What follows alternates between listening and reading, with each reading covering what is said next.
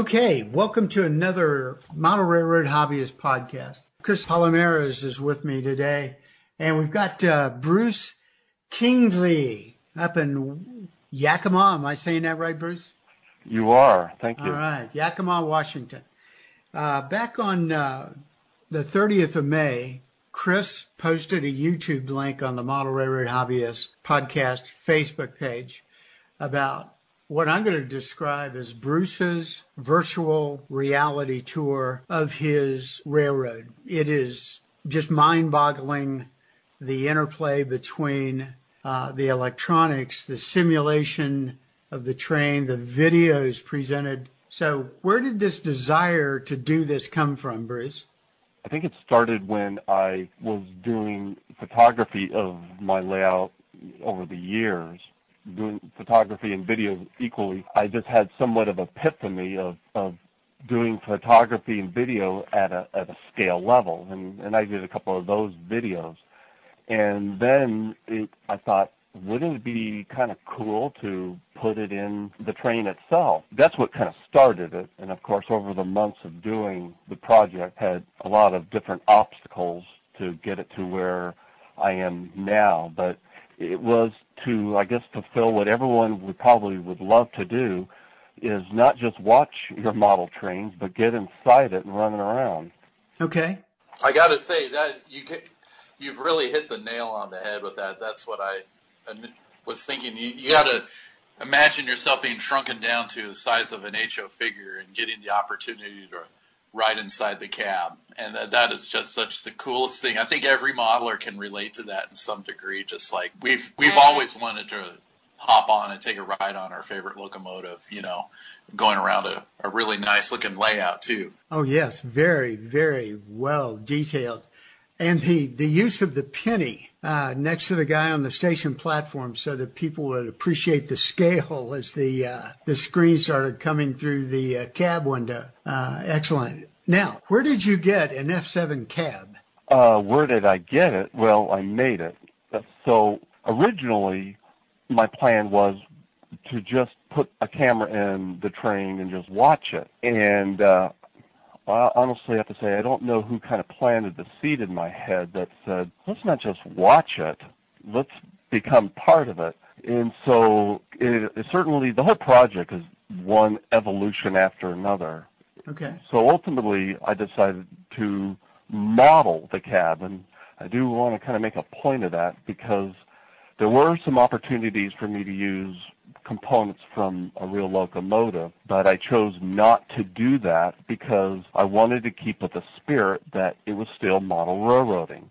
The cab is uses all the same techniques that would be used for modeling structures, you know, and weathering rolling stock. It's just bigger, but it's just a bunch of plastic and and wood, you know, to look like a cab. But there's nothing in there that's, you know, quote real. Good grief. It looked excellent job.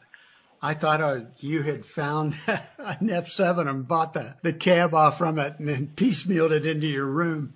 No, I'll give you an example. The things like the uh, the gauges. Yeah. Those are made from black sewer pipe, PVC, you know, pipe. Yeah. Cut off, you know, made new reproduction bezels in the back, put little servo motors behind it. The uh, the throttle stand is also made from just large PVC pipe. The top of it is styrene that I formed, heated up, and melted it so I could go and create the shape that it is. And okay, you had mentioned even the throttle stand. You had started putting together PVC to make the throttle. Right. So that's too is just large PVC pipe.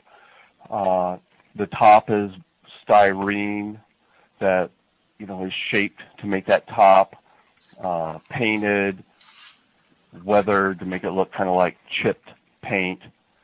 Um, you know, down to putting nameplates on it that and little fake rivets to look like the nameplates glued down on it. Oh, excellent job. excellent job. How long did it take you to make this cab? I started the project in September and I focused on more of the physics to actually reproduce the motion of the locomotive and and kind of breaking the barrier to talk on the LocoNet, and then probably in the January timeframe, I started to work on the the cab parts piece by piece. Okay. Well, that's just excellent. Uh, even the color.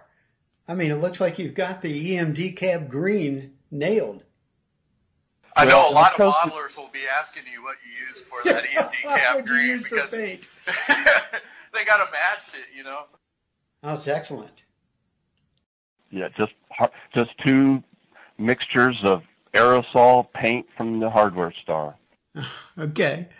Now, in the video that Chris posted, you, in your dialogue at the beginning, you show the equipment, the camera car, the processor, and then finally the, uh, the power unit. Describe each one of those elements for us. I mean, because people are going to want to know how are you getting these cameras? How are you transmitting? So start at the beginning of the train and just tell us about that. Okay, so to bring everyone up to speed, there's actually four elements now. Oh, okay. So, so the first one is, as you indicated, it's the uh, the camera locomotive, and it eventually will have a shell over it, so you don't see all the guts. You'll see an F a unit with a lens protruding from the nose. So that is a high definition camera. It's probably my fourth try uh, trying to get a camera to fit and get the image quality in a streaming was actually more of a challenge than I originally thought because when you go and blow it up on a 48 inch monitor, even cameras that you perceive are good, you see other problems relating into it. Um, equally on that car is a, a power supply, so it takes the power from the from the rail, and it powers the camera.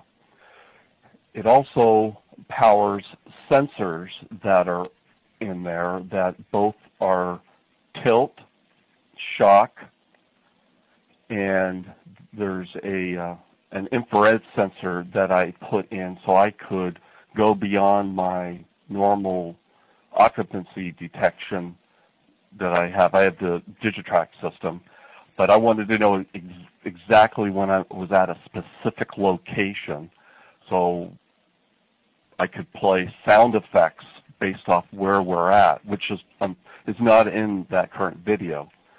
The next car behind it, which will be a B unit, it too has its own power supply that draws from the rail, and its only purpose is to power the transmitter.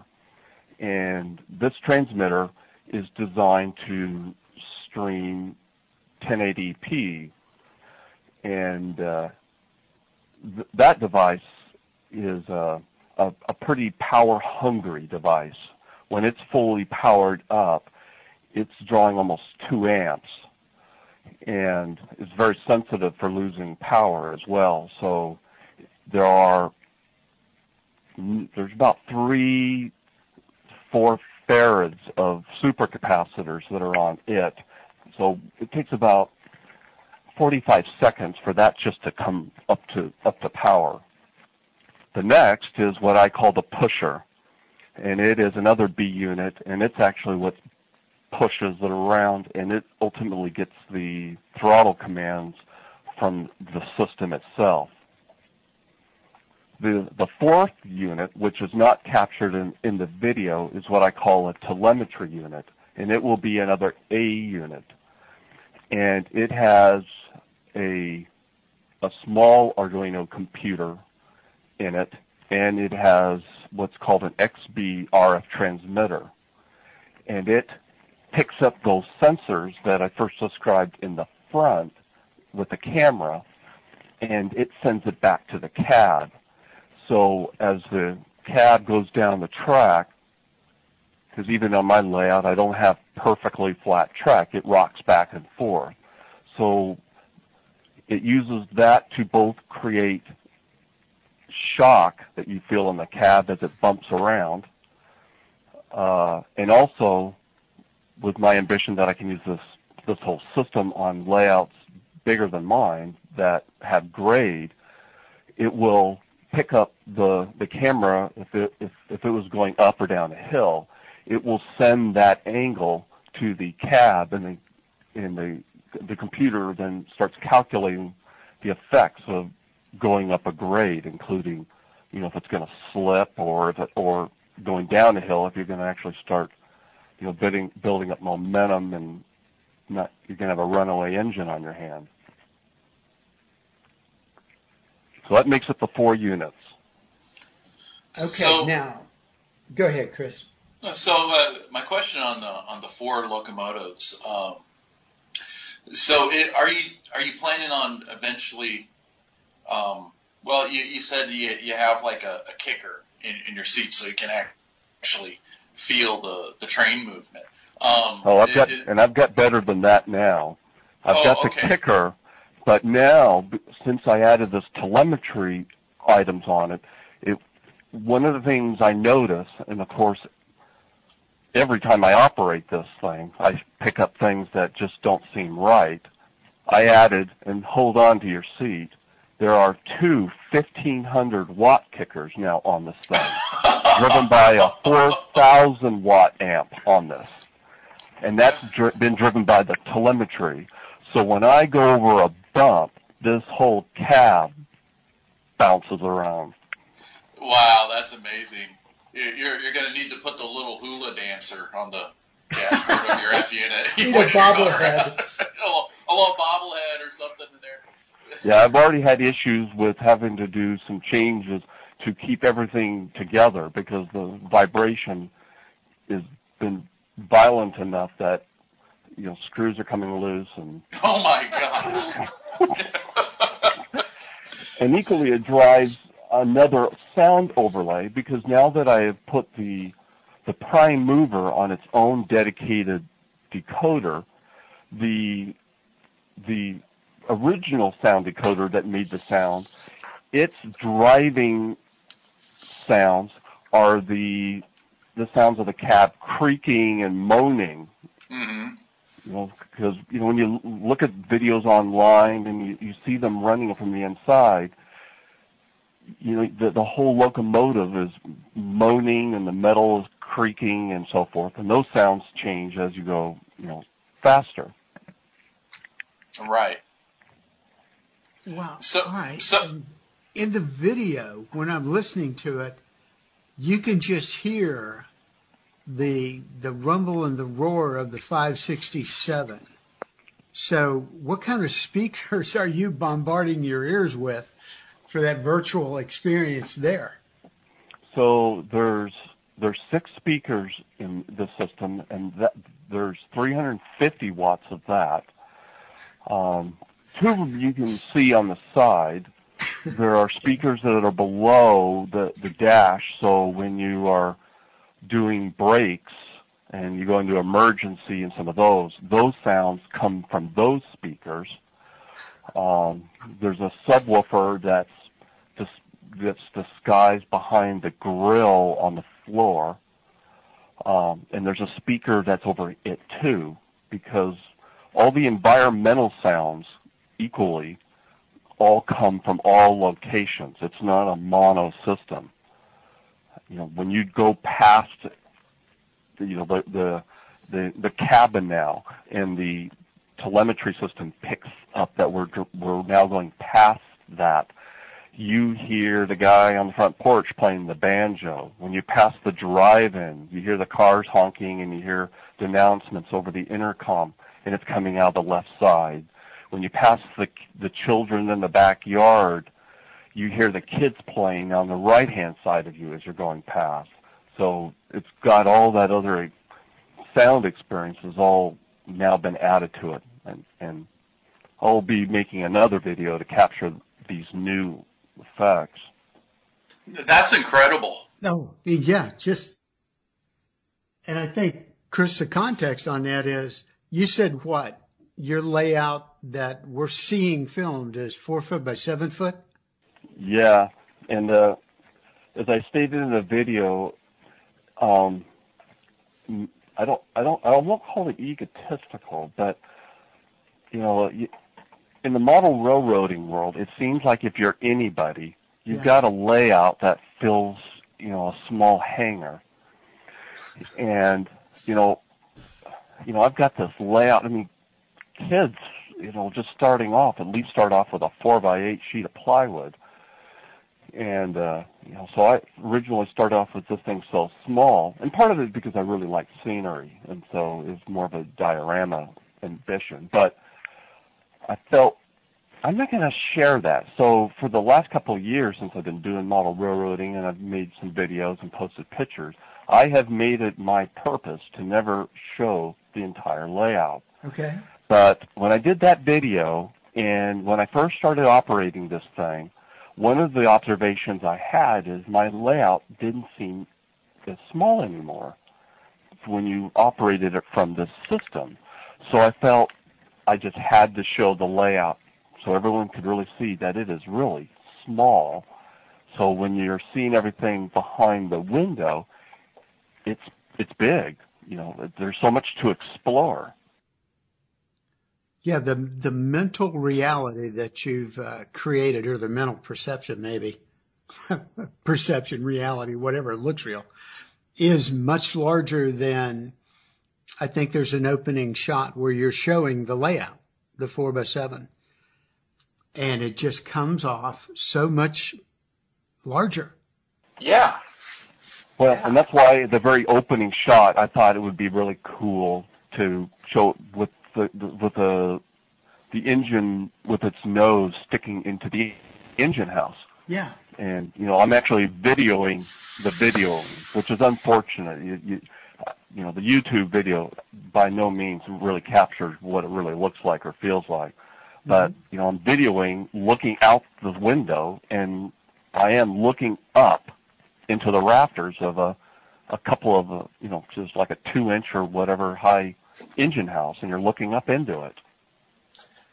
You know, it just made that four by seven foot layout feel more like a twenty by twenty foot layout when you're going around. It just the the small radius curves seem, you know, manageable because it's just the the compression and uh, how you see how you see things in real life just is really compressed to what it really is. So the compression looks actually correct, you know.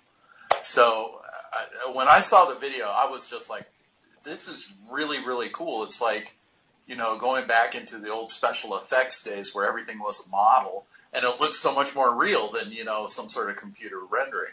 So uh, seeing that, but it was like this video that you, you had to, you got the opportunity to interact with sort of, you know, more like a game than, than anything, you know? So I, I thought that was just amazing. And of course it really emphasized that you know, all of us in model railroading probably don't really operate our locomotives at scale speed because, you know, as we've talked before, Chris, you know, that one of the things that I, need to do is to try to get a better lower speed resolution because even at full speed that I run this at, I'm actually running the model locomotive at a fraction of its full speed potential. Right, right, yeah. So you, you you're looking for uh, a physical mechanical way to gear down the the output from the motor to the gearbox and to the wheels, so you can actually get the. And and I would think, and when I'm in the cab, which is actually in another room, and I walk out and I look at the camera going around, it's going really slow. And I think when we run our model railroads with a conventional throttle, I think we ultimately get you know impatient. It's like you know this is just nuts. Let's can kick this up a couple of notches. You know, get around this. But when you're in the cab, you, you're going plenty fast enough. In fact, if you go and run the locomotive at a speed that I think a lot of people would probably run their locomotives on, it's borderline, you know, nauseous.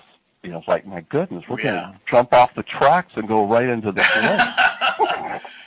yeah, it's like we're you're you're sca- you're slamming along on the TGV or something like that. You know, Yeah, I, I quite understand that.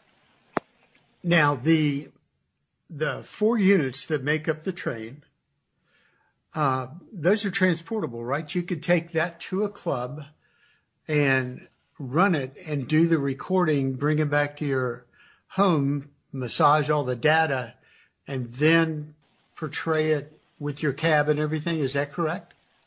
Well, so it's real time. So it's, you know, I could. It, do you have a layout, Paul?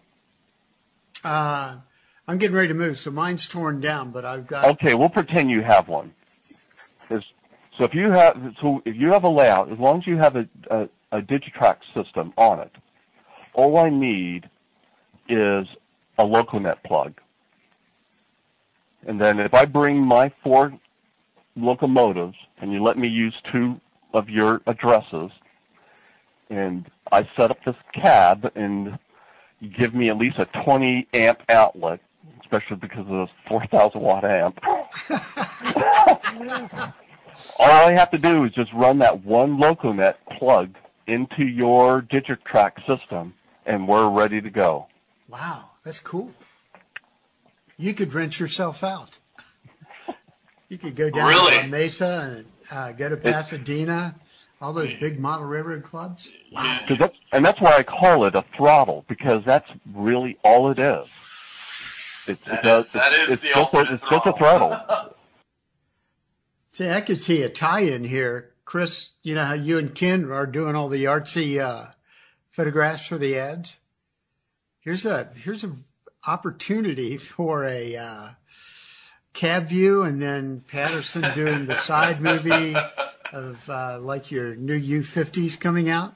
Well, hey, you know what? There there are some really cool layouts that you know I, I've had the opportunity to just see, and this would just bring a whole new level of amazing to Oh, to just be able to Absolutely. experience running the, these layouts like you would like a real locomotive. You know, Well, and I could pass yours. Uh, if you saw the video, I have a uh, an F, you know, an F, another F unit that's passing me while I'm sitting sitting there. yeah, yeah, exactly. Uh, right?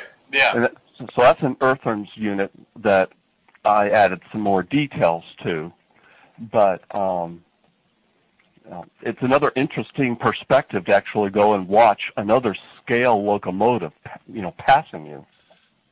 Well, who yeah, needs a fast yeah. clock when you got you know a, a geared down locomotive that makes it feel like you're you're going the right speed? You know? if everybody ran the scale speed, I, I, I think that there wouldn't be a need for a fast clock so much. Um, granted, the fast clocks are kind of used to make distances between towns seem a little bit bigger. Well, I don't know. And you know what's funny about that locomotive thing is yeah.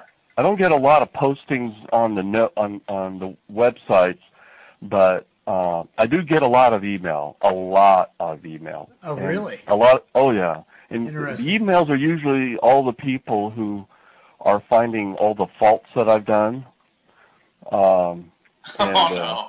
Probably the signal stuff has probably been a lot, but there's been a lot of uh, a lot of items that have been on there. But ironically, the one thing that no one has, has made a comment on is why is the locomotive that's passing us the same number the one we're driving?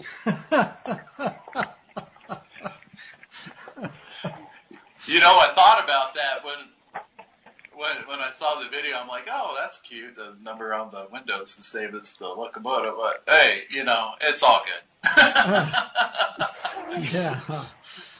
Well, we all have our favorite locomotive that we kind of uh, it becomes our teddy bear, you know, and that those those road numbers kind of stick with us everywhere we go. It seems like. The uh, Yeah, the Western Pacific is, you know, was mine. Is, is uh, I went to Portola, California, a couple of years ago, and I, I rented both their F unit and the GP9 there, and uh, boy, I'll tell you, there's nothing like getting behind a real locomotive and drive. I mean, it, it was such a cool experience, and I think that's probably why I decided when I started doing this cab and I needed more sound. I need more shake. I need, you know, I need more power. was because because I already I already experienced, you know, the feeling of of you know running, you know, 250,000 pounds of mass down, and I kind of wanted to have that same experience in my basement. Now, where did you where did you get the actual sound files that we're hearing? How did so, those come about?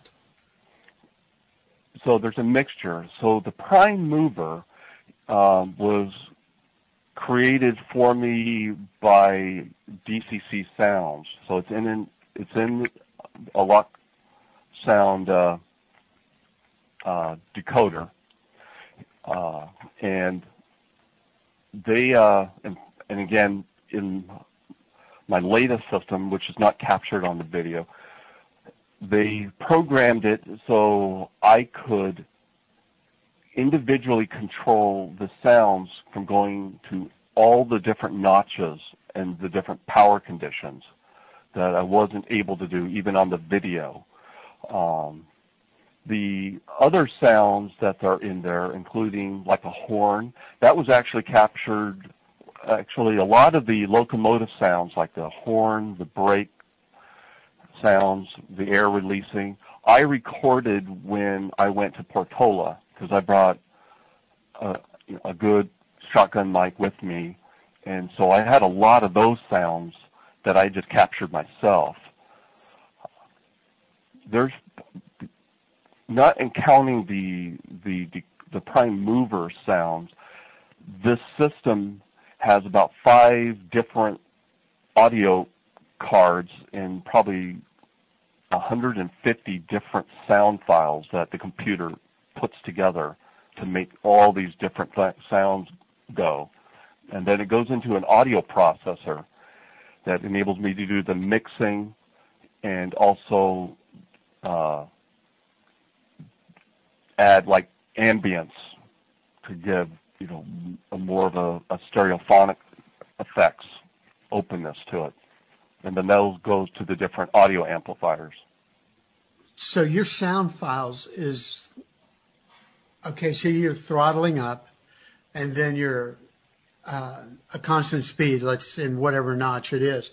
So do you have a sound file of the of the acceleration and then the steady speed, is that being looped until you signal that, you know, with your throttle that you're going to start slowing down and then it goes to a slowing down prime mover file? Is that the way you stitch this together? Well, I can't take the credit for the prime mover because, again, DCC Sounds, um, they actually produced that, all those, the, the actual uh, prime mover sound from an F7 based out of Chicago is where the individual who actually did those recordings did those. And and and he he he uh, knowing that it's not going to be playing through a small one-inch speaker, uh, and that the coder does have a fairly wide frequency response. He gave my project file without it the low end cut out. So knowing that I was going to oh. be playing it through speakers that could reproduce those. Because you know, if you you just get a bunch of distortion trying to run all that through a small speaker. Oh yeah, right. Yeah. And you do get some really low bass when that thing is accelerating. Oh heavens! Like I said, you feel it. I mean, it's just it drives my wife nuts. I felt it through my computer right there. Uh, that that's got to be quite a quite a sight to you know kind of watch someone actually run the cab, you know, kind of really get into operating the train, you know. That, oh. That's got to be something to witness. Well, it, and it is because I've I've had a couple of people from Works, some other fellow engineers, not train engineers, but aerospace engineers, and when they get behind there, suddenly it's it's almost real. You can there there's they're they're a little bit scared on how fast they're going, and when it starts rolling and it hits the first rail tie and the whole thing bumps and it's you know you can tell that they're startled from what the heck is that. And, you know, it, there is it takes almost a time to set in. You can tell by watching people that you, you can't hurt anything. You know, right. It, but but there's still sweaty palms at the end of it.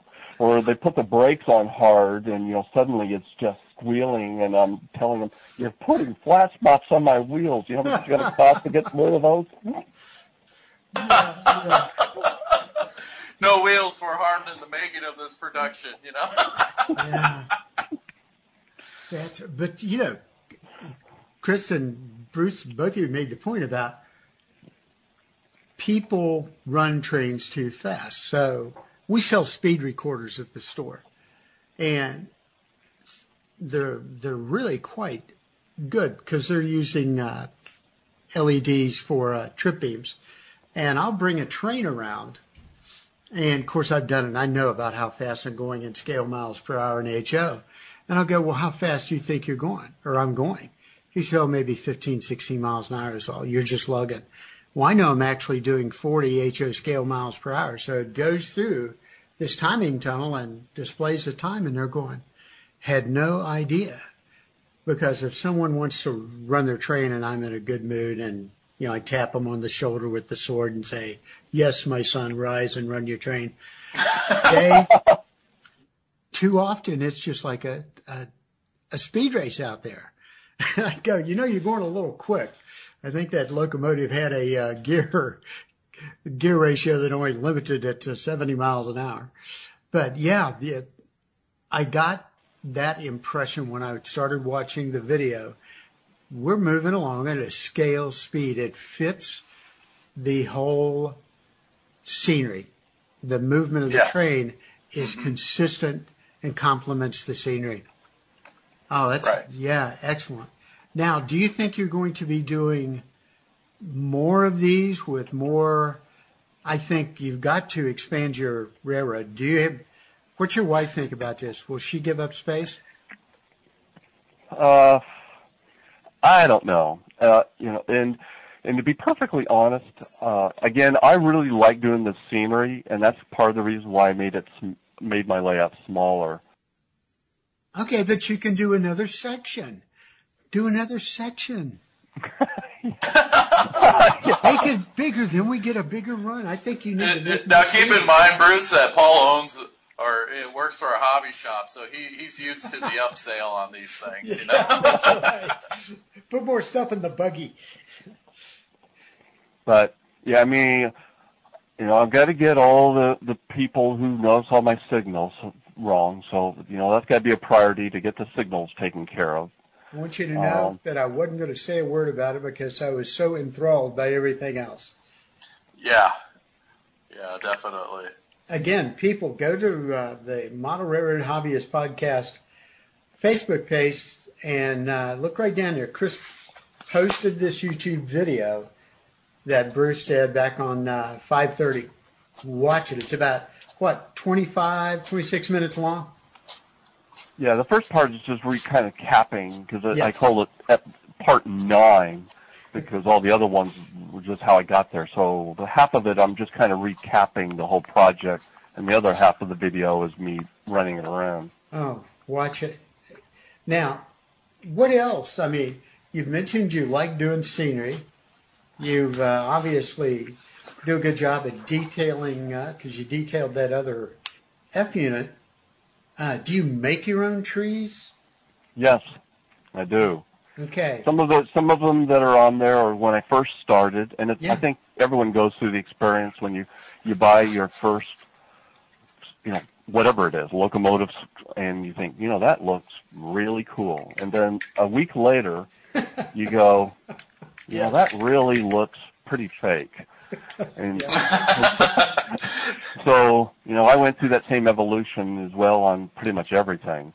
And so I still have some of my older trees and then a lot of the newer trees are are ones that I made from some selective plants, if you will. Okay. Um, that that you know I modeled that that did you know that looked really good, especially when it got close up that you you, you could see, um, and and I think that's where a lot of my scenery has been taken out.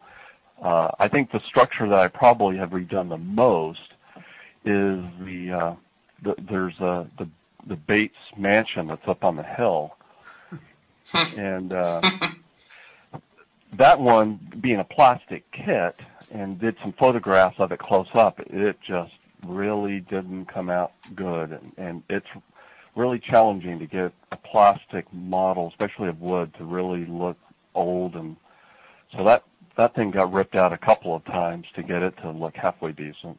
So do you like doing kits or do you get into kit bashing or scratch building? Uh, I I like doing everything cu- custom. Uh, every I don't think I have a single locomotive that looks anything like what it did when I got it out of the box. Um, I, I guess you, I want to put my own fingerprint on everything. Very good. Yeah, yeah, it's understandable.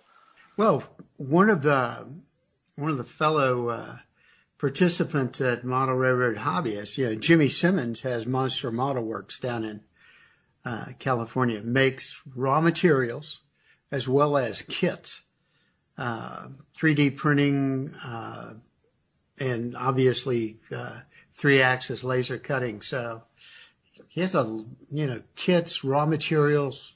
So I'll mention that he does some uh, really nice stuff for you guys that like building structures. And I traditionally like to use the wooden kits myself. Okay. Um, Yeah, yeah, that, and I've done some of them that is the uh, the Hydrocal, uh, but I still I think the majority of, of all of them that I do is uh, you know the the laser cut wooden kits. Well, yeah, those tend to be just fanatically uh, accurate and so forth, just because of the manufacturing process. Uh, you know, Chris, just thinking about like his tour and so forth. You know, we could do a three dimensional or a uh, probably follow that train with a hovercraft, with an RC hovercraft and a point of view camera on it. Uh, I think not. I've got some pretty delicate phone, you know, w- you know, telephone poles and wires and so forth. Uh, you could see getting tangled in that thing.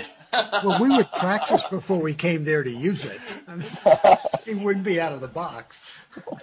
Hey, you know what? What I would be really interested in is a camera that kind of points out from the end of the caboose. You know, so when you're going around a curve, it looks like you're kind of looking around the side of the train as it's curving around. I, Yeah, I I love, tell you, I if I love could- that viewpoint. You know, from the If I could figure out a way of putting three cameras in here so you could see the front and both sides, I'm, I'm just going to have to wait till cameras just get smaller. Yeah, yeah. The, the, the you know the resolution gets small enough where you can start putting into really discrete places on the train. You know that would be just really cool. Uh, you, you could have like a stationary camera looking down like a grade crossing or whatever. And the train kind of clips through there. You can switch over, watch the train go by, go to the caboose looking out over your train. That, that would just be a hoot. And you know, uh, who needs a simulator then when you got that? it's like. Well, and to Chris's point there and following up on that, I mean, you've mentioned some pretty impressive uh, numbers on equipment. I mean, 4,000 watt amplifiers. Gee, many Christmas. Is this a huge investment? Everything you've done? Uh, can Not my asking wife, for a pick- number, can my wife a pick up this podcast? No, we will. We will, we will filter out your wife's number. Turn on that firewall, Paul. But not yet. But not yet. Yeah, I, I, I'm sure I've probably easily exceeded the fifteen thousand dollar. Get out of town. Holy moly. that is the ultimate throttle, though.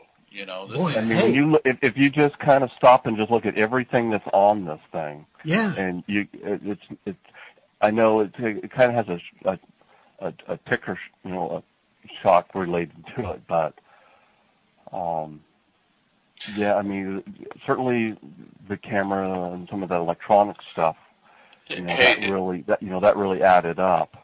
But, you know, just a cab, even though it's not real, you know, there's, there's, there's all the switches and the, just the raw materials to make it. The big Lexan window, I ordered the gasket material, you know, so it kind of looked like the same rubber gasket that went around the window on the, you know, the real unit. It- It Yes. just, it, it adds up. Well, you know what? It, it's either fifteen thousand dollars for the ultimate throttle, or, honey, I shrunk the kids. You know, trying to get into that cab. You know, th- there's a give and take in this. So, That's right. Yeah, no children were hurt during the. Yeah, no, the no flat wheels were hurt. You know, no, no children. No, no, no, no. It- It's it's what it takes to you know actually get into the cab of a locomotive. And hey, yeah, I, I got to salute you, Bruce. That, that is. It's one of the coolest things I've seen in a long time that someone has gone to this extent Oh, and really made um, more or less something that's interactive and also a lot of fun because most people don't know how to run a real locomotive. And Well, and I don't That's gonna be a because- skill. and people do remind me that. Well, you know that's true, but there, it, you start realizing the skill it takes to run these things, you know. And it, Jim Lincoln will tell you, "Hey, hey, you know, that, it, it's it's you're you're just sitting there most of the time looking out a window, but hey, not everybody knows how to run a train, you know." And, and and getting to experience that, you know, just in the small degree is pretty thrilling, and it's the whole reason why people like go on airplanes, you know, just to experience being in the cockpit next to the pilot. You know, it's it's that first person view looking out that window and, and actually getting to feel like you're you're moving from side to side and there's a heavy train behind you. Not many people in this world can boast for that. It, it's an elite few that run the railroad for real, and it's a day to day job for them. And they get called at three o'clock in the morning. I know it's a pain in the butt for them, but you know, any one of us is like, wow. you know? Oh yeah. Well, and I yeah. wanted and I wanted to keep in the spirit of model railroading because you know I've had I've had the the term simulator you know has been used in some dialogue related to the project, and I typically avoid that term because uh, the the the layout is the scenery you're seeing. I modeled that. That's model railroading. The cab, it's it's the same things that you do to model. So it's it's part of the model railroad as well. So uh, I don't know really the right terminology, but again, I avoid the simulator term because that puts it more in line with like something's computer generated or something. You know, in this case, you know, it's not. You know, both the cab and what you're seeing is all the model railroading stuff. And and I wanted to stick with that that that, that spirit of the project. Yeah, I, I, I definitely get that, and it'd probably be a good idea to kind of form form our own terminology for it because it, it, it is worth something to acknowledge that there there is something more than just you know a, a virtual ride or something like that. It, it this is really a cool thing that I hasn't really been done in model railroading ever before, to my knowledge. No, I'm not aware of anything like this. No, you, they, they, they'll capture elements of it, just like okay, well, here's a throttle where you can stand by the side of your locomotive and experience load on your train, you know, and you, you're staring at your train and waiting a real long time for it to load up and for it to just barely creep along. That's not really thrilling. But to combine all the different aspects of looking out the window, experiencing the load, um, also feeling the vibration and hearing the sounds, And feeling the is a- breeze. Don't forget the breeze. you, you, you got to tell us about the breeze. You got you got to tell us that isn't Febreze. You know, you spray it and it makes the thing smell better. You got to you got to enlighten the the um, listeners right now. What is the breeze? You so know? the breeze is again, it, it was it was kind of like a vibration thing. You know, when Right. you run it the first time, it's like this has got to be the best thing in the world, and then the next day you go down, it's like that's okay, and you start picking up the things that are, just don't seem right. And one of them was there was something missing that didn't give me the sense that I was moving. It was, the vibration and everything helped, but something was missing. And being a Disney fan and like Disneyland type rides, I um, picked up on an item that Disney you know did a lot on their rides, and that was to create air movement, not necessarily a breeze, but just air movement. So I produced that into this system as well. That there's a strategically located vent that is again computer controlled too. So as we move faster, you just feel air motion increasing, but you don't feel a breeze, and it really helps give a, a psychological effect of motion. Holy cow. That's, you've really thought this out. You've really thought this out. Wow. So you've got the sense of air movement. Do we ever get into exhaust fumes or diesel fumes? Or is Well, if I could future? if I could figure it out, I would. Yeah, you- you'll be shutting the window when you go through a tunnel. You know, like forget this.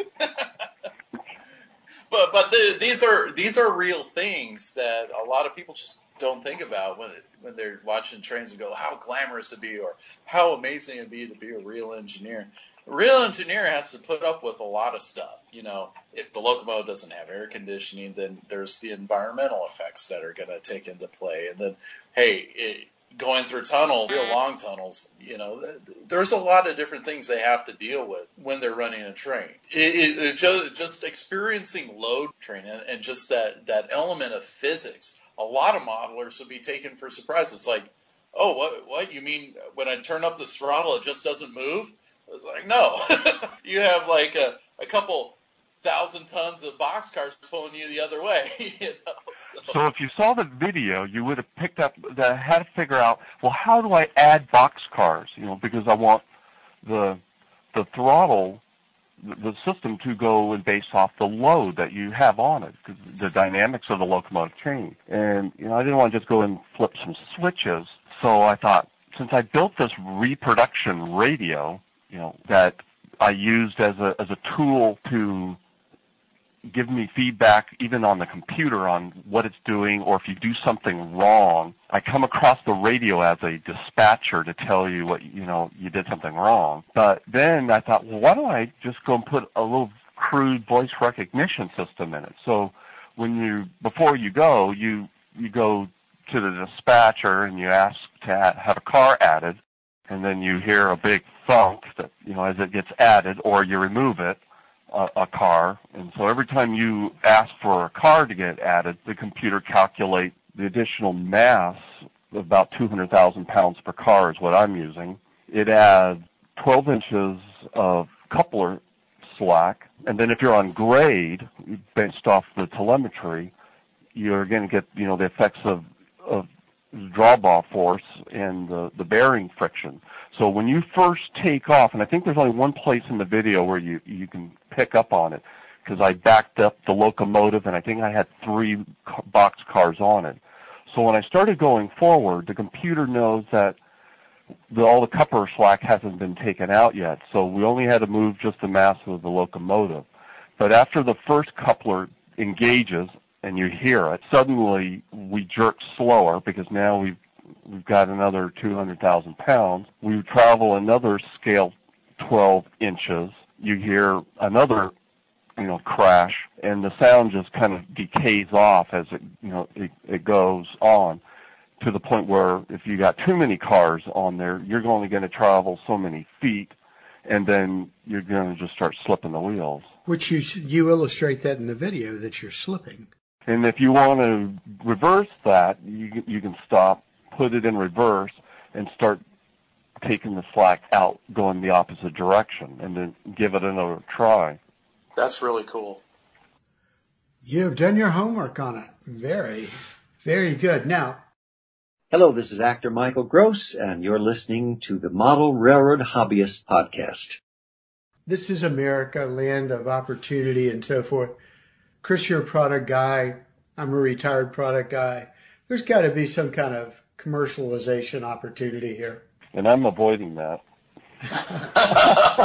well, it's in your house, so you get the big vote. So it's a big old DIY commercial opportunity where you can buy the YouTube videos on how to do it yourself. You know. yeah, we could do a DIY uh, program for Saturday morning. There, I, I, from my standpoint, there's just so many awesome elements into this where none would outweigh the other in importance you, you wouldn't want to have this without the cab. You wouldn't want to have this without the sound or, you know, um, without especially the, the camera locomotive or the, the supporting elements to it. So it's, you know, w- when you look at something like that, it's like, how much is this really going to cost someone? While well, there's even been some items that you know I where I've been approached where people have asked me, can I give them information about the camera and transmitter, and you know, part of it, is, I'll say, is you know I want a little bit of my time in the sunshine a little bit, but equally, like the camera and the transmitter, uh, specifically the transmitter, that device emits over 40 watts, and it certainly generates enough heat that if it was sitting next to a, you know, a piece of scenery, tree or so forth, it could, it's hot enough it could start a fire. Being my day job is being in, in the aerospace industry and engineering. There's also certainly elements relating to liability that I also want to try to you know stay clear of relating to that you know that relate into these these items too to go and make sure you, know you're doing things that are you know are safe as well. You know I, I've indicated that I, I probably will you know maybe within six months or so start you know sharing how some of the stuff works, but I think I'm going to be holding off a lot of the details of those items until I feel the project is more of it's complete and it's ready kind of for the public domain. All right. Because, you know, obviously, you know, I've done a lot of the work. Um, I, I haven't taken any quote donations. None of the equipment that I have, I have on here was you know, provided to me by you know any supplier at no cost or anything. I, I paid for every, all all the services that you know the people have done. I mean, there has been some companies, I'll say, that went out of their way to help me use their product, which you know I certainly appreciated being able to do that I wouldn't have never been able to do without them, you know, giving me their their help on how to modify their product. Um, that's, you know, that's one of the areas that ultimately really to make this really practical is the whole DCC thing needs some evolution. You know, yeah. when I added the telemetry uh, car, you know, it was clear that you know I have information in the locomotive I want to send out, and the protocol really just doesn't have it in there. Now, the first time I was doing it, I was sending DCC packets out of the telemetry car, and uh, usually the super chief system would ultimately catch them and then dispose them. And a lot of times my throttle would pick them up before it, it, it disposed of them. But, you know, that's not a practical thing to do. And it certainly wasn't reliable. So I had to resort to using a radio transmitter to go and send information out because I couldn't send it over the rail. You know, and, and it's a funny thing because once you start talking radio transmission, you're talking not DCC anymore, you know, or a different transportation po- protocol that's not DCC, you know, for running trains. So, yeah, I, I agree. DCC needs a needs a little bit of, um, I guess, an update. That, I mean, it's pretty much the same as you know, looking at the specs and you know, having to reverse engineer it so I could send information across it. So both my layout and I also use JMRI, uh, and I use that equally with the uh, the radio, uh, which isn't captured on the, the latest video either. That when I go into a block and it shows occupied and the signal would indicate that I should be in a holding, I use the same.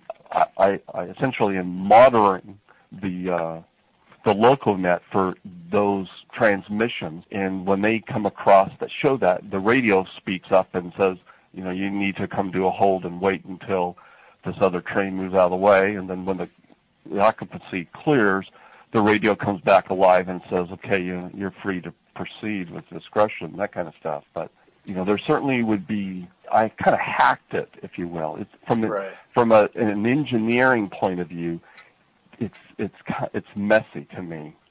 Yeah. And I, I, I'm really hoping that somebody, you know, who ultimately kind of facilitates the DCC protocol, expands it to open the bandwidth and make it more bi-directional and equally enabling it to support packets of information that necessarily the DCC system doesn't really have to worry about what it means. So products right. can share it, and as long as the products on each end of it knows what it is, just let the let the packets go back and forth. Right. You know, Matt Herman from ESU was talking to me about this uh, on a conversation about um, opening up uh, the DCC dialogue and working really to improve the, the protocol and, and, and keep it not necessarily bleeding edge, but definitely more current, definitely more relevant than um, it, it's allowed itself to be in the past, you know, 10 years or so.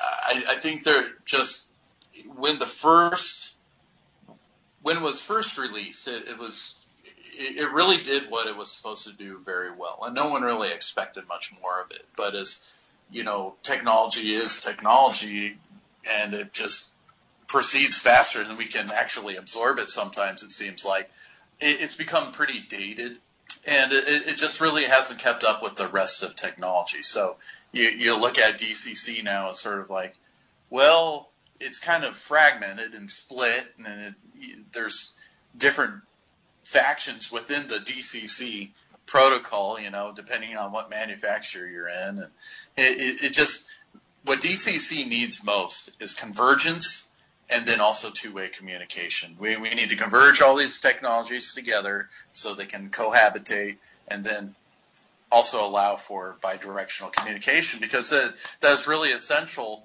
that locomotives talk amongst themselves within a consist. You know, I think ring engineering has demonstrated the the the real application for that within their their uh, RailPro system, where they have locomotives talking to each other to compensate for their speed. You know, so they can all sync up. Uh, you know, so and I, I think it's a great standard. I think it was a smart one too. We, we just need to have a DCC protocol um, that kind of levels the playing field where different manufacturers don't exhibit different features that aren't compatible with each other because that completely defeats the purpose of it, you know? And So- I think where you're seeing the, the whole is in the transponding world. You know, every, Right. there's different methodologies because everyone's trying to, even like me, you know, my telemetry, where I'm both picking up what's going on with the locomotive, but I wanted to know not what block I was in, but I wanted to know exactly where I was in my layout. And once I found this little trick using some fiber optics and some other cool magic, it was like, okay, now how do I send this back? And you know, Gotcha. there- it just really wasn't the vehicle to go and send the information back the same way I was getting information in. Well, Chris, I think you're right. All the various takes on DCC out there, all the people that started them, a very distinct feature. He's got a position within that niche, and they're not the protector. They don't want to share. Uh, you mentioned Ring, excellent uh, by communication there. ESU's got some real perky things. How do you see it where you as a manufacturer, as Athearn, let me let's just use you as an example, might become the driving force that brings all these people together and let's take this let's create this new paradigm of of control and capability for DCC. And maybe it's not Athearn per se, but maybe it's a consortium of, of Athearn, Broadway, Atlas, whomever, you know, that, that becomes the driving body there. Well, well, let, let's start here. Um, we are at this point right now where manufacturers are actually kind of burdened by uh, DCC, and the fact that no matter what you pick, it's wrong. You, are not going to cover the entire um, market that's going to want DCC because some markets want SoundTraxx, some markets want ESU, some markets want WOWSound, some markets might not even want sound at all. They just want the DCC decoder. Yeah. So you can't really get them all under one umbrella right now uh, when it's DCC sound. So you pick the one that that'll work with you the best, and mo- and then you're still dividing up your uh, your products into two more subcategories. You got DCC sound, you got DCC ready because the DCC ready guys they may not necessarily be just analog. Hey, we, we want to put our own decoder in because, you know, I, I want to go with what's compatible with, with the rest of my locomotive fleet because my ESU LokSounds don't run so well with my SoundTraxx. You know, it, it's just this little fragmented community right now where no one can really get along so much. Well, so, I understand your challenge. What are you going to do for me? Yeah, yeah, and, and then it comes out, what are you going to do for me? I mean, you're making this model just for me, right? Well, we are in a way, yes. We, we, we try to accommodate just for me, as many just for me's as we possibly can. But no, no, I don't want you to accommodate the just for me because you don't, you know, you make great locomotives and cars, but you don't make a DCC system.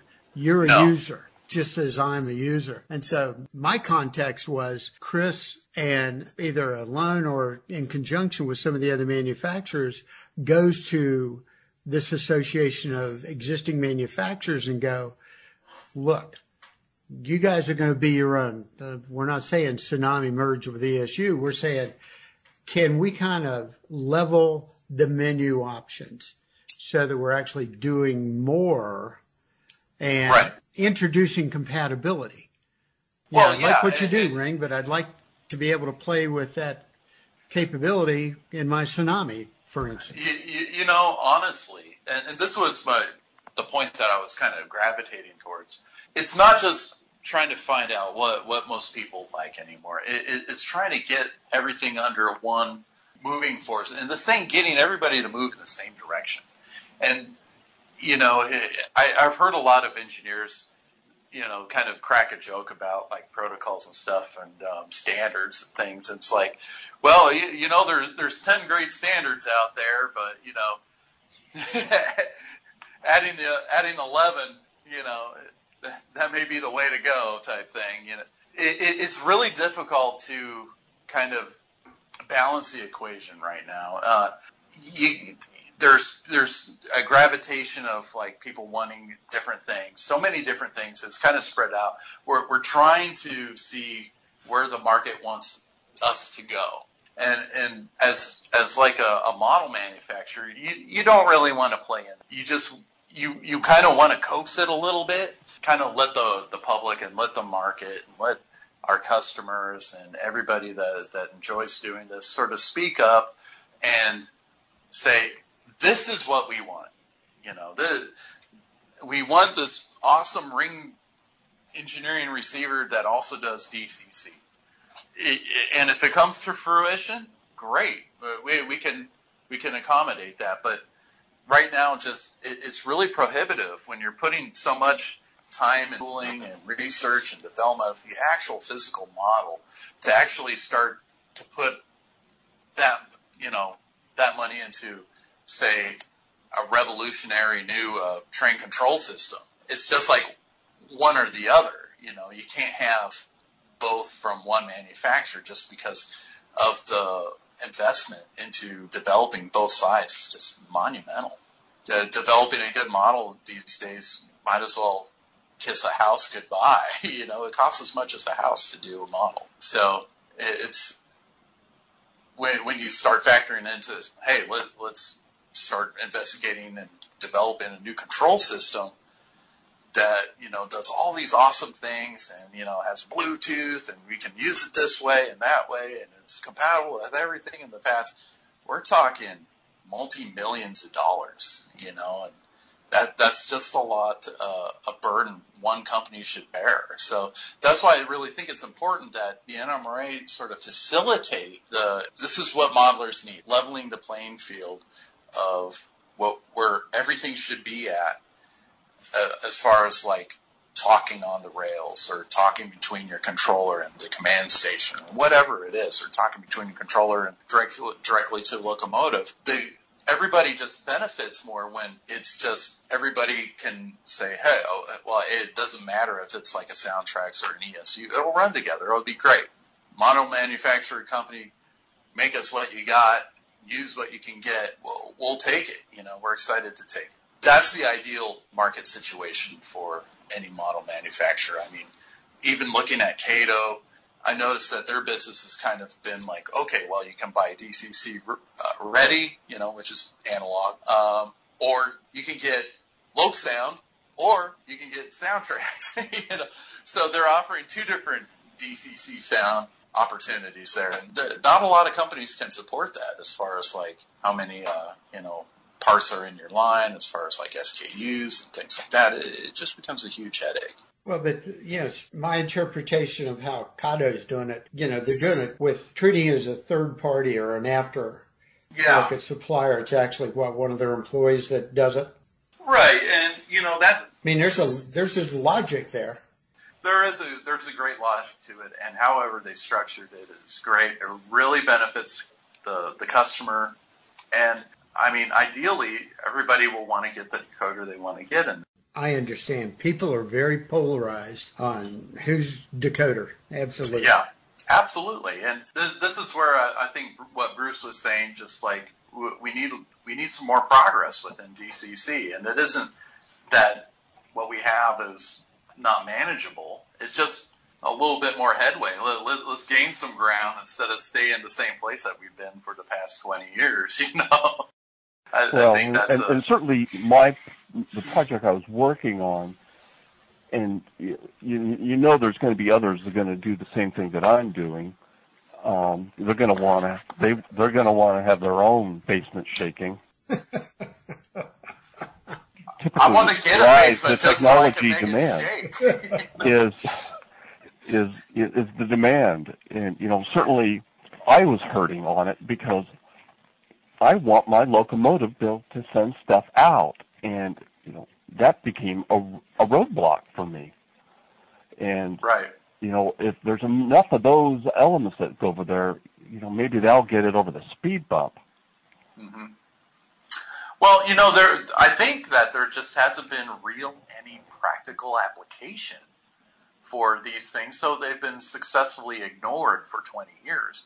But as we get into these more sophisticated decoders that are doing so much more than they ha- ever have, um, there is a real need for that bidirectional communication, and it'll be a real benefit to people as soon as they start realizing it and using it. It's like, why hasn't this all? How how did we live life without it? especially for your ultimate throttle, it, it's something that is so such a simple requirement for getting information from point A to point B, then back to point A. Well, let's look at where the uh, impetus is going to come from. Right. Being in the retail side of the business, if I take our customer demographic and I look at where the discretionary money is, it's baby boomers. Right. And there are so many of them come in this isn't a judgment statement, but no, I don't do DCC. I just do DC. Yeah. And, but the younger ones, and we're starting to see people in their 20s and 30s think it's a wave that's growing, but they're the ones that just right away, no, I want DCC and sound. Yeah. So there's going to be a, a, generational shift. So I'm really supporting the point you made. It's going to be customer driven. What technology or what our, our hobby would just totally benefit by having these fully featured models that are interchangeable, that are, you know, realistic, they sound good. You can run whatever manufacturer with whatever manufacturer. Yes. And they're easy to use. You know, that that's the underscore there. I think a lot of DCC has kind of fallen down. It's just not that easy to use. And when you dig into it, it's even more like strange and sort of like, hey, I, I'd rather like program my computer with assembler, you know, they, they try to like figure out some of these uh, CVs and trying to, you know, work through some of the the, the, the inherent issues of of DCC as it is right now. So, What are you doing? There's something really clacking on your end, buddy. I don't know. Clack, clack, clack. Hey, I'm trying to run a train. Hey, you're just hearing the couplers. Believe me, if I went in and started my thing up, you wouldn't be able to hear anything. it would shake on this end. It'd be rumbling. you, you know, there. I can't tell you how many uh, railroad guys would probably want to get pay-per-view tickets to to you know be in the cab with you when you're running your train. You know.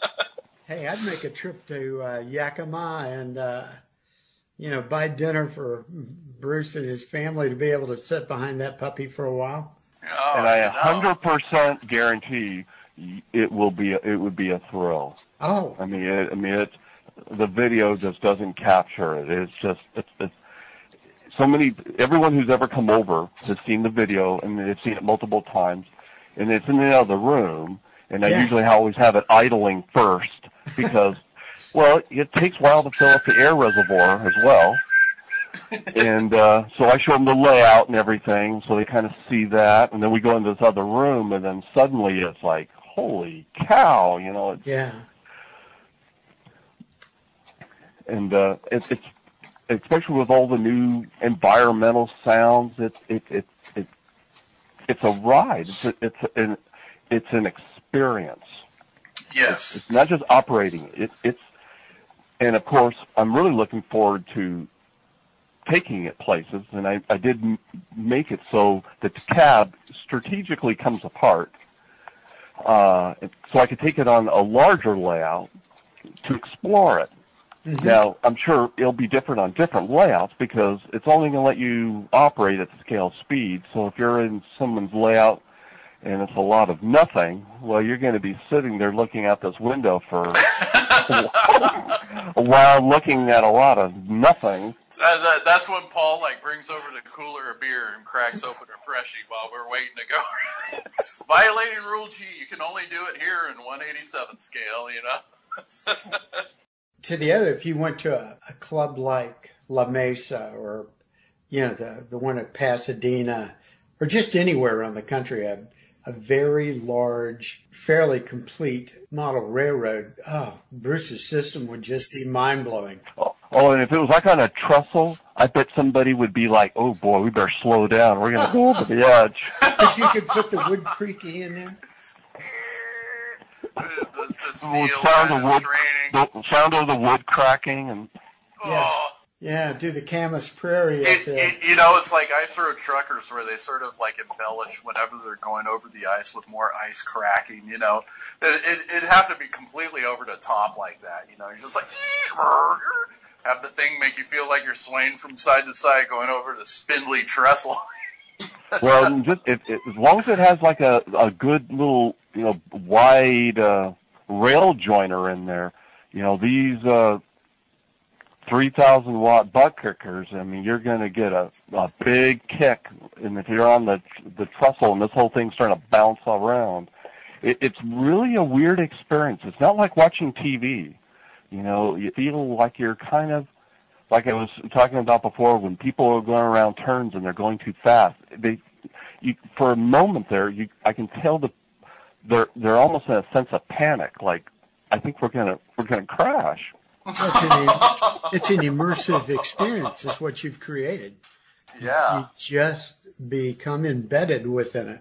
So yeah, going over trestles and going through tunnels and going through big stations, and I mean, I, th- that would just be so awesome, you know, compared to my little layout. I I I, I think uh, there's going to be people that'll be trying to figure out how you've done it, Bruce. And uh, there's already I, I, a pretty well-known modeler. I think his name's Nick Muff with the Kansas City Southern layout in his basement. He moved like a real cab into his basement, and he wanted to use it to control trains. I, I think I saw that. I mean, he had to cut it all up and bring Yes. it all down this narrow stairway. Yeah, yeah. And like- that's I showed that to my wife before, and she always was freaking out that that's ultimately what I would be doing.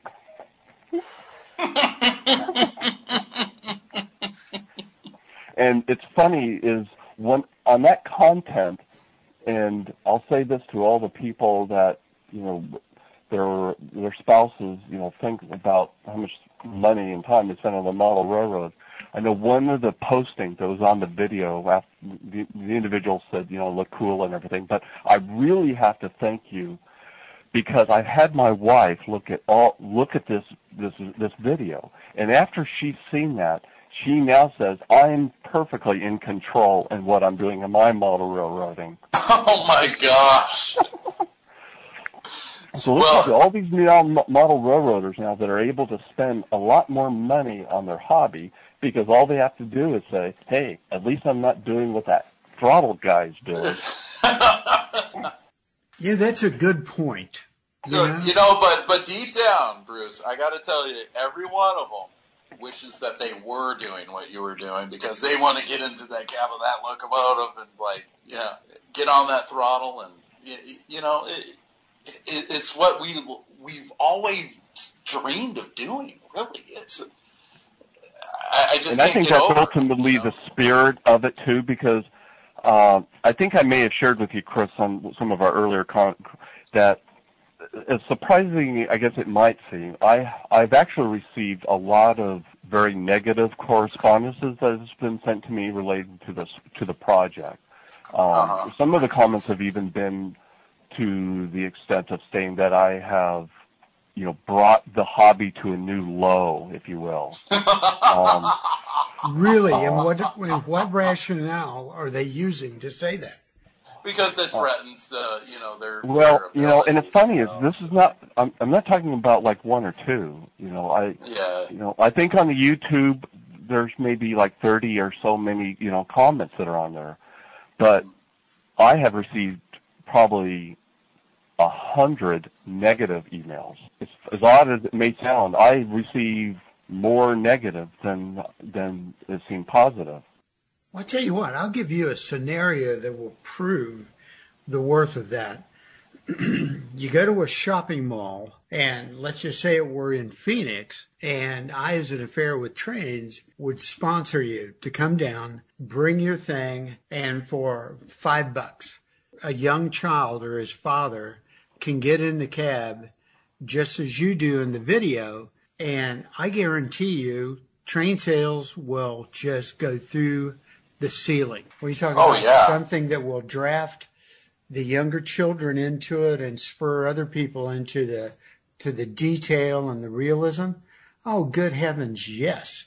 Well, Oh, yeah. see, and I think I think what you just said is why I've been getting some of this is because you you, hit the, you the word you used was child, and so we've got to kind of have a little reality check here. When, as adults, you know, I'm in my fifties.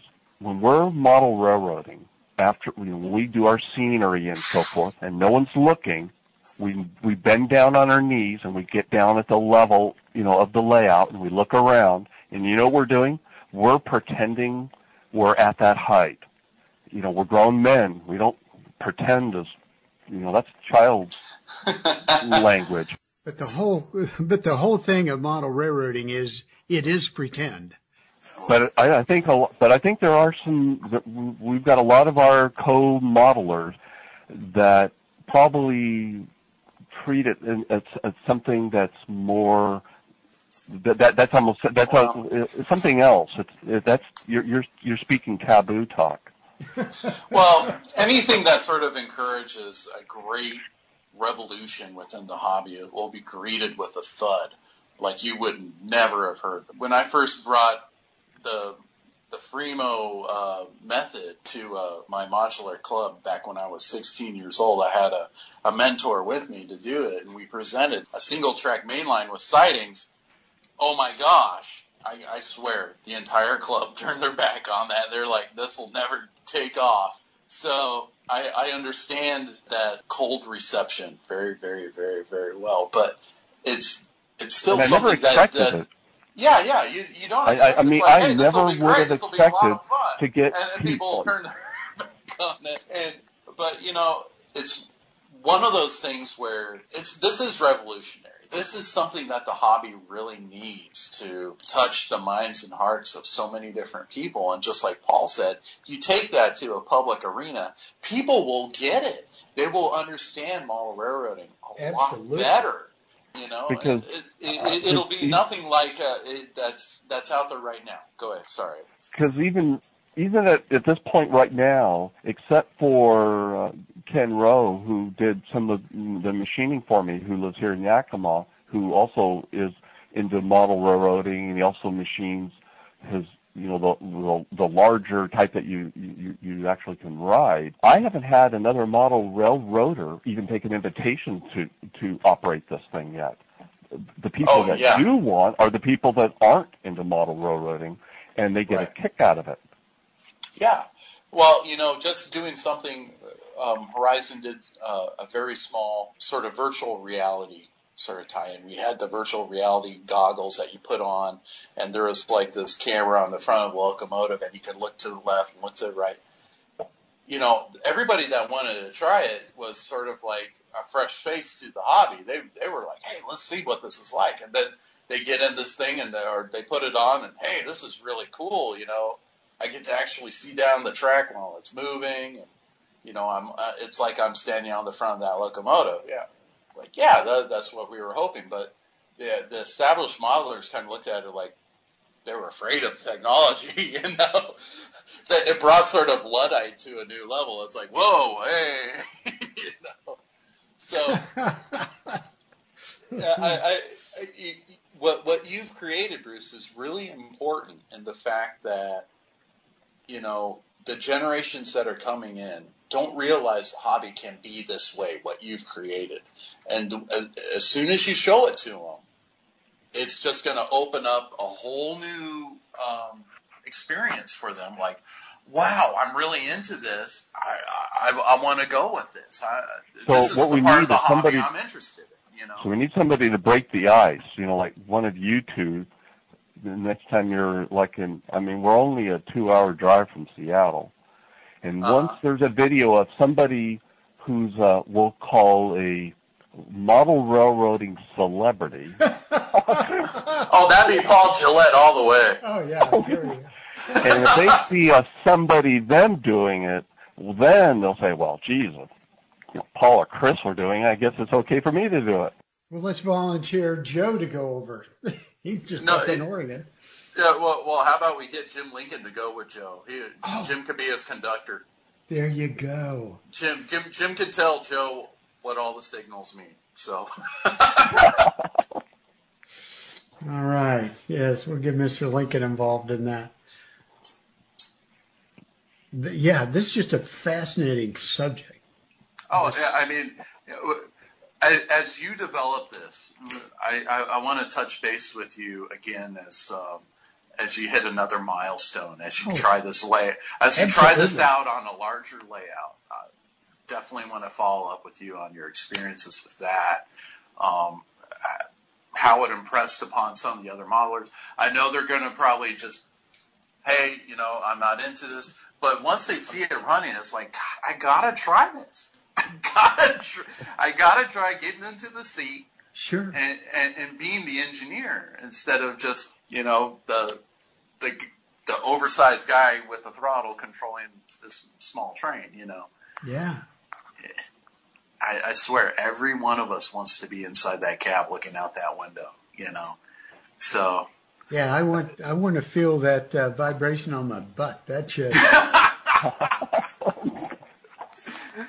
you know, you, you know, Bruce, you might have to like make another seat with another one of those kickers on there, just for the conductor, you know, because that Yeah, people will go. pay money. to that- that conductor seat and just ride So along. what you're saying is I'm going to have to go to my wife and say, you know, can the reason why the uh, the power company is out here is because we need another power tap into the house. right. I, I need another 4,000 watts.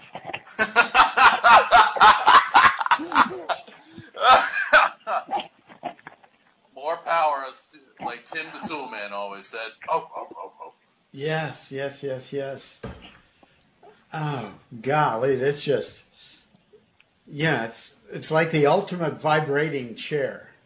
Yeah, yeah, yeah. Forget ultimate throttle. It's the ultimate vibrating chair.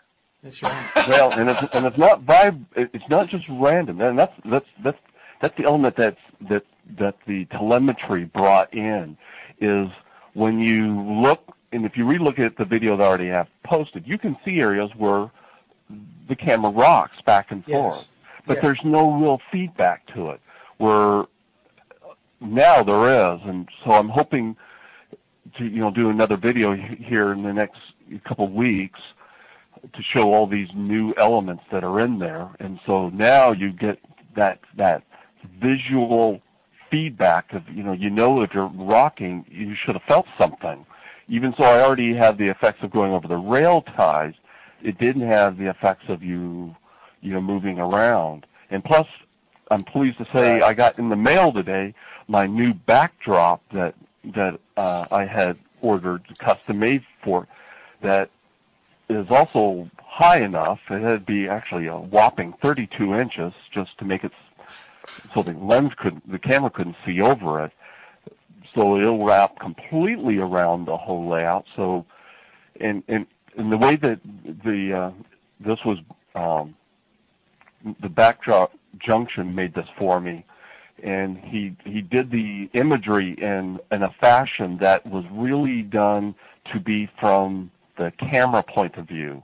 So the way the clouds look and so forth, they, they look more the way they should when you look up at them. Um, so I'm really excited to go and put the new backdrop on it, so you don't see when you go around the bend, you don't see my workbench. or you know there was a period of time when I was doing one of the videos and my wife went by and it was like my God, you know it startles you when you see something and it's huge. Well, Oh, yeah. you know, Bruce, I, I- I think as the what what you've developed kind of like proliferates and more people start, you know, following along and also leading too, the, the, they'll introduce new ideas and things into uh, a new segment of the hobby that creates a, a real experience. It, it, it may not be a real train experience, but this is a real model railroading experience. You know, like you said, um, I, I, think that um, as things develop, this is going to become a niche in, within the hobby itself. Uh, a whole new group of people are going to come in, bring some new ideas, bring some new technology, figure out some some workarounds to you know size limitations, and this is just going to be um, a growing segment of the hobby that kind of interacts you with real with, with your models, you know, and with the layout, and it's going to put a spin on it that's that everybody has been just kind of wanting to do, but not really able to do because of uh, you know camera limitations and some of the technological limitations to date. But th- this is exciting to me. I, I, I think uh, it'll open up a lot more people to model railroading than may have said, no, maybe that's just not for me. They'll they'll get wind of this and go like, hey, uh, this is this is cool. I'm in. You know. Well, I don't have the sales numbers for the railroad simulators. yeah, forget Um, railroad simulators. They'll be calling you, be like, you know, uh, That's a successful market segment. So what Bruce is tapping here, Chris, and you've been extolling it, is just the next life of that. That's yeah, yeah, based on reality, not just a, a CGI on a screen. exactly. Oh, this Yeah, is cool. because that's cheating. I mean, it's, it's Cheating. Yeah, it, it is. I mean, you can you can take a photo of a boxcar side and slap it onto a wireframe, and it's just like, yeah, it looks really realistic. It's like, well, good for you, you know. Because it's not the modeling anymore. And and I and I personally like doing 3D. I've done some videos where I've done computer generated you know stuff, but that's not what the model railroading is about, though. I mean, it's it's it's mo- I think it's more part of the artistic Yes. the side of it, and so I, I can follow that myself. Yeah, yeah, I agree. So yeah, if you ever have a, a you you have a locomotive that you want to have photographed next to mine to see how it really looks, you just send it to me and I'll run it around and see how it really looks. All right, I got a cab, couple cab forwards. I'll send up to you. You can double head them and let them pass your diesel. you know, like I said, I, I just think that you, you brought a, an incredible element of fun, and you know, uh, I, I think that the more we relate the hobby to just having fun, I, I think the more in line we are to being successful and you know adding more people into it. I know maybe this isn't necessarily something that we have to do. Is like add more people, but it, it certainly benefits everybody to have um, a, a, bigger audience, to um, have manufacturers more supportive to model railroading, etc. So, uh, whatever we can do to bring to an, an, extra element of fun, I'm I'm all for. It. So am I. I don't think there's going to be any argument there. All right, Chris, anything else on your mind? I mean, we pretty much covered all the nuances. I, I, I, I, I think uh, I'm pretty much at a at an impasse as far as that. okay. So. All right. Well, this has been great, Bruce. I appreciate you uh, taking uh, more time. I the whole time we've been doing this, I've had a uh, secondary screen up so I can watch the recorder actually recording this time. What a concept. Well, again, I really appreciate the opportunity to go and, you know, share the process and the project as well. I mean, that that's certainly been really rewarding. And again, really appreciate the opportunity you guys have given me to do that. Oh, I tell you what, the, uh, the pleasure was all uh, all ours. Yeah, very, absolutely. Very informative. Um, I, I'm really excited to see your progress and uh, when you can get to a bigger layout. Not saying that your small layout's insufficient, but just that experience of going through that those long. See, the bar's already been ready. See, uh, just admit it, Chris. That's what oh. happened. You see the layout. Okay, we've gone there. It's not big enough now. no, no, no, no, no, no, no, no, no, no, no. You can you can do that for the next you know couple years, and I'll I'll just be like, wow, this is really cool. Um, but I, I know for you, this is sort of like uh, what my mentor did to me. He's just like, you know, Chris, okay, this is what you need to experience. Okay, and, and, and it's true. I, I can tell you need to experience it more than me. Going to a larger layout and really fleshing this out in, in, a bigger environment with longer trains and tangents and things like that, and just seeing well, how yeah, and it would be, and it would be cool to get the locomotive over 20 miles an hour without the fear of jumping the track. well, hey, you never know. 16-inch minimum radius curves, uh, uh, you'll be able to throttle up a little bit more on those. So, but yeah, it, it's really cool to see what you've done, and um, I really appreciate your time coming on to the podcast and sharing everything that that you have. Both it's times, good. both times too. Both times, yeah, yeah, absolutely. If we're done, I can wrap this up. Oh, go ahead and wrap it up then. Uh, well, it's been fun, guys. I hope you. Yeah. I sure. I hope you hit the record button. Yes, I yeah, I'm watching yeah. it as we